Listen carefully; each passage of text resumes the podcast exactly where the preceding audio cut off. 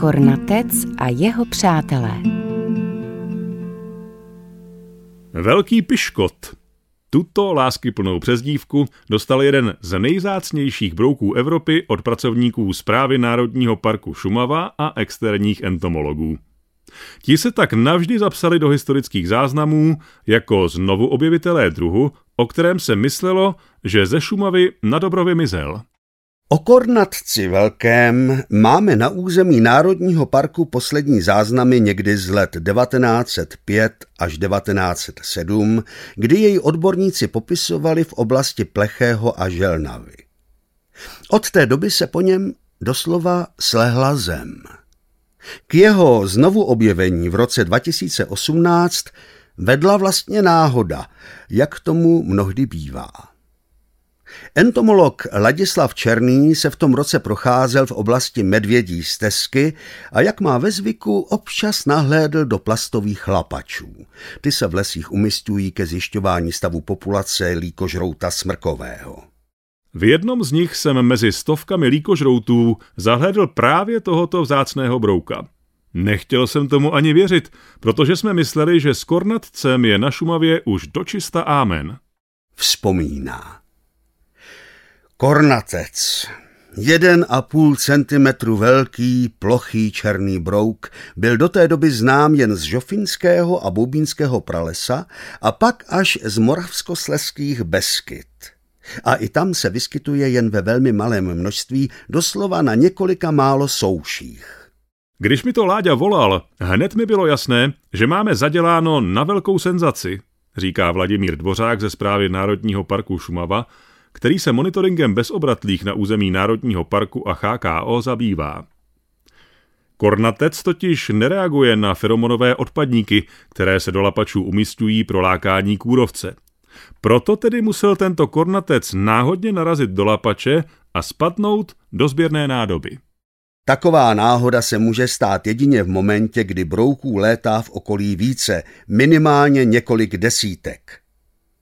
A tak se rozjela akce, do které se zapojili i lesníci z českých žlebů, kteří po dobu několika týdnů vybírali kůrovcové lapače častěji, než je obvyklé. Poté mi kolegové dali na stůl skleničky s nejrůznějšími druhy brouků, mezi nimiž jsem nalezl šest kornatců. I hned jsem to volal entomologovi Jiřímu Procházkovi ze Zemského muzea v Brně, který mi zprvu nevěřil. On prý najde tak pět kornatců během jednoho roku a já, že jich mám šest za pár týdnů? Jak se další rok ukázalo, opravdu se nejednalo o náhodný výskyt, ale doslova o gradaci kornatce velkého. Kolegové entomologové slovo gradace v souvislosti s takovými brouky, jako je kornatec, neslyší moc rádi, ale myslím si, že v tomto případě je to víc než trefné.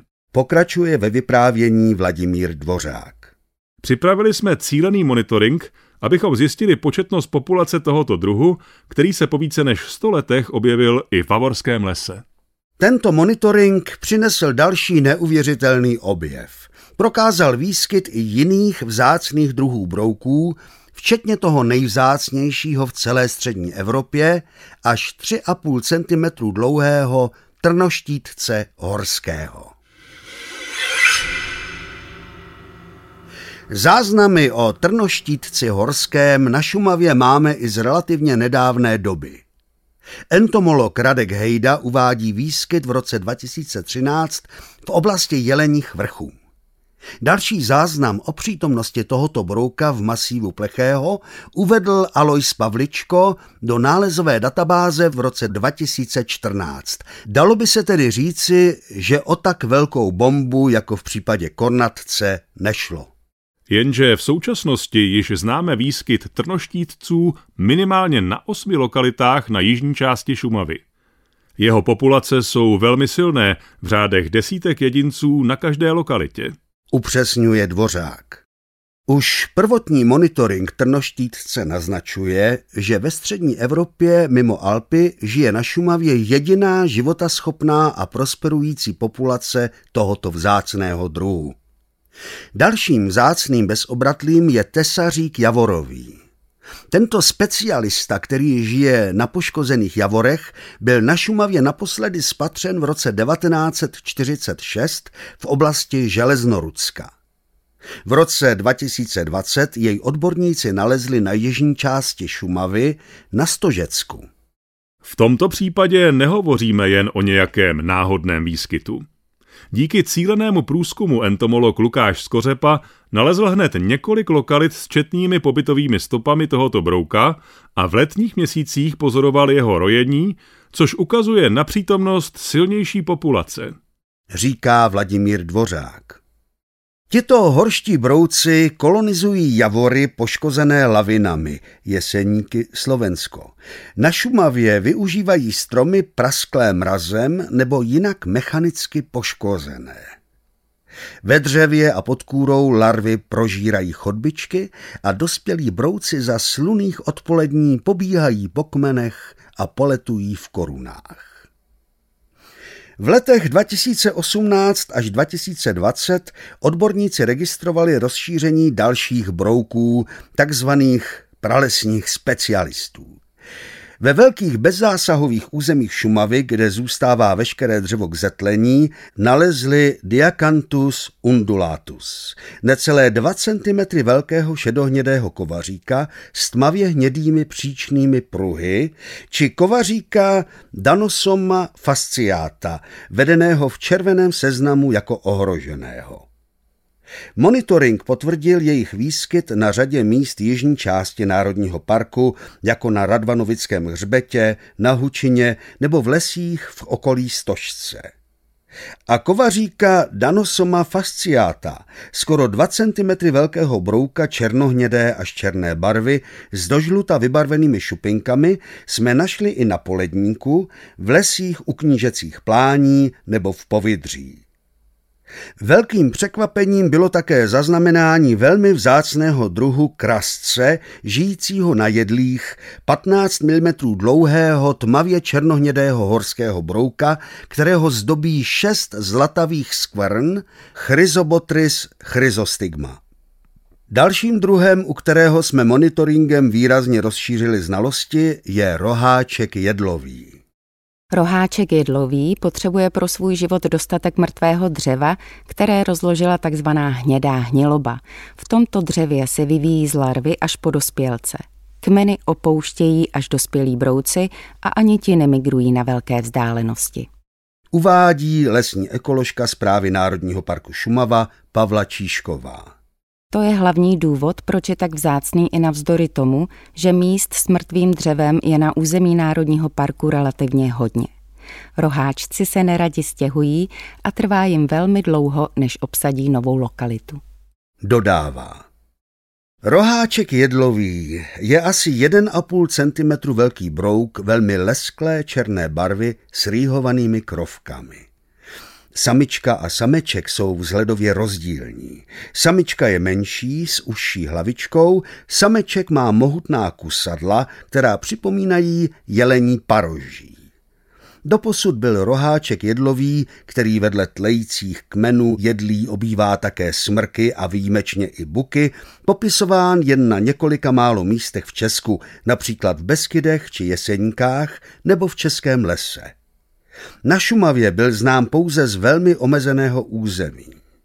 Díky monitoringu v letech 2018, 2019 a 2020 jej však pracovníci zprávy nacházejí nyní na více místech, například na Boubínsku, Stožecku, ale i na jedné lokalitě v okolí Vimperku. U všech zmíněných bezobratlých jsme ale na samém počátku výzkumu. Nejen, že teprve zjišťujeme početnost populací, ale zkoumáme i jejich migraci a životní cyklus. A prakticky ve všem nás překvapují a boří dosavadní domněnky. Například u roháčka jsme předpokládali, že potřebuje rozkládající se mrtvé dřevo, které nebylo odkorněno jenže už v roce 2019 s chodou okolností na entomologické exkurzi na Stožecku nalezl lesní kvít chlada roháčky obývající tlející dřevo, které jednoznačně bylo mechanicky odkorněné. Sděluje jedno z překvapivých zjištění Pavla Číšková.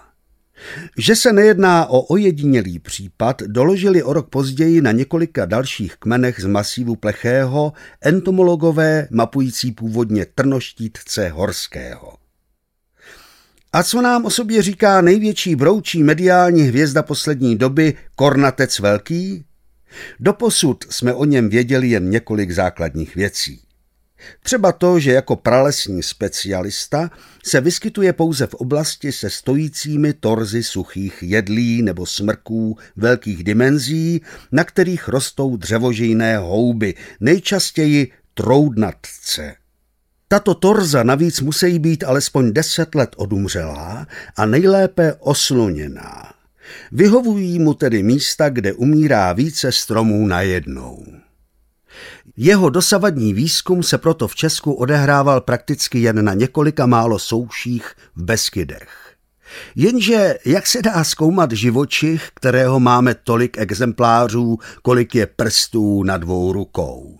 Když to vezmeme pořadě, tak první monitoring početnosti šumavské populace kornatce z roku 2020 ukazuje, že tu žijí stovky a pravděpodobně tisíce jedinců. Nacházíme jak jeho výletové otvory, které potvrzují úspěšné rozmnožování, tak i dospělce. Představuje první výsledky monitoringu Vladimír Dvořák. Stále nová pozorování přepisují dosavadní znalosti a otvírají velkou spoustu dalších otázek. Doposud se myslelo, že kornatec velký je aktivní v noci. Jenže úplnou náhodou při monitoringu lesů v bezzásahovém území jsme na Šumavě začali nacházet dospělé brouky, jak se zasluných polední živí na výtrusorodých vrstvách troudnatců.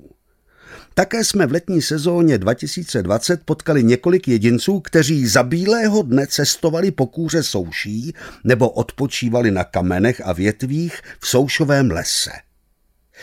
Je to normální chování, nebo se kornatec takto chová pouze v případě velké početnosti?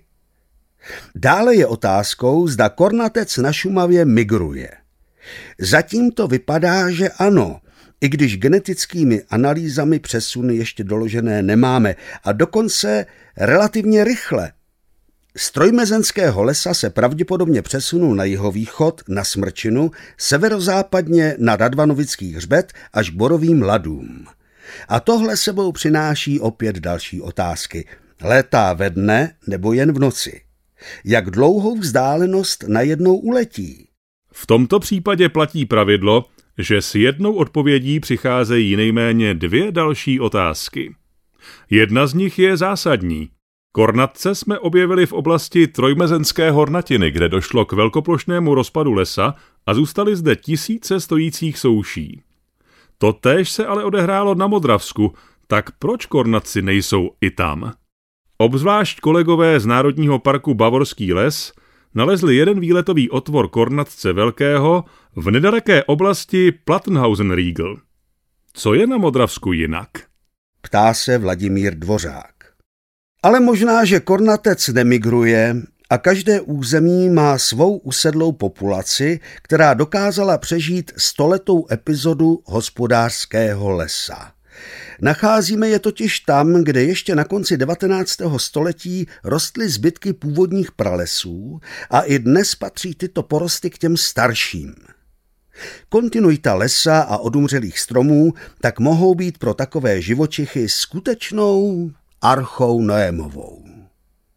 Entomologové mají o čem bádat.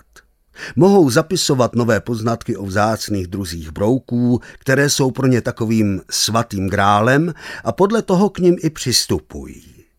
Už nyní je však jasné, že tato silná populační vlna je důsledkem velkého množství souší, které se nyní v lesích Národního parku Šumava nacházejí. Až se les promění, sníží se i počty kornatců, nezmizí ale úplně. Jako pralesní specialisté původem z tajgy dokážou přečkat třeba dalších sto let v malých počtech na několika stromech. Takto je příroda evolučně vybavila k využívání pravidelných větrných smrští, které jsou pro ně darem z nebes. Kornatec, trnoštítec, tesařík javorový. Ti všichni nám ukazují jednu zásadní věc. Přirozené lesy a pralesní zbytky ze Šumavy nikdy nezmizely. Vždy tu byly a díky vyhlášení Národního parku Šumava se podíl divoce rostoucích lesů zvětšuje. Vše chce jenom svůj čas. V srpnu 2019 jsem vydával tiskovou zprávu o kornatci, kterou převzala snad všechna média v Česku. Za rok jsem vydával tiskovou zprávu o nálezu dalších velmi vzácných druhů. Je skvělé, že jsem měl tu čest s takovou exkluzivitou seznamovat širokou veřejnost a mohl jsem tyto drobné živočichy proslavit. Jenže tím veškerá sláva těchto brouků na veřejnosti pominula. Jsou to totiž jenom brouci a nyní po první vlně slávy zajímají zase jen odborníky. Ti je budou zkoumat, popisovat a zpřesňovat dosavadní poznání. Na veřejnosti už nebudou zbuzovat žádné emoce. Přitom jejich přítomnost na Šumavě vypovídá o nutnosti ochrany přírody a zachování přírodních hodnot při nejmenším tolik, jako výskyt veřejností milovaných chlupatých čumáčků, rysů, vlků nebo bobrů.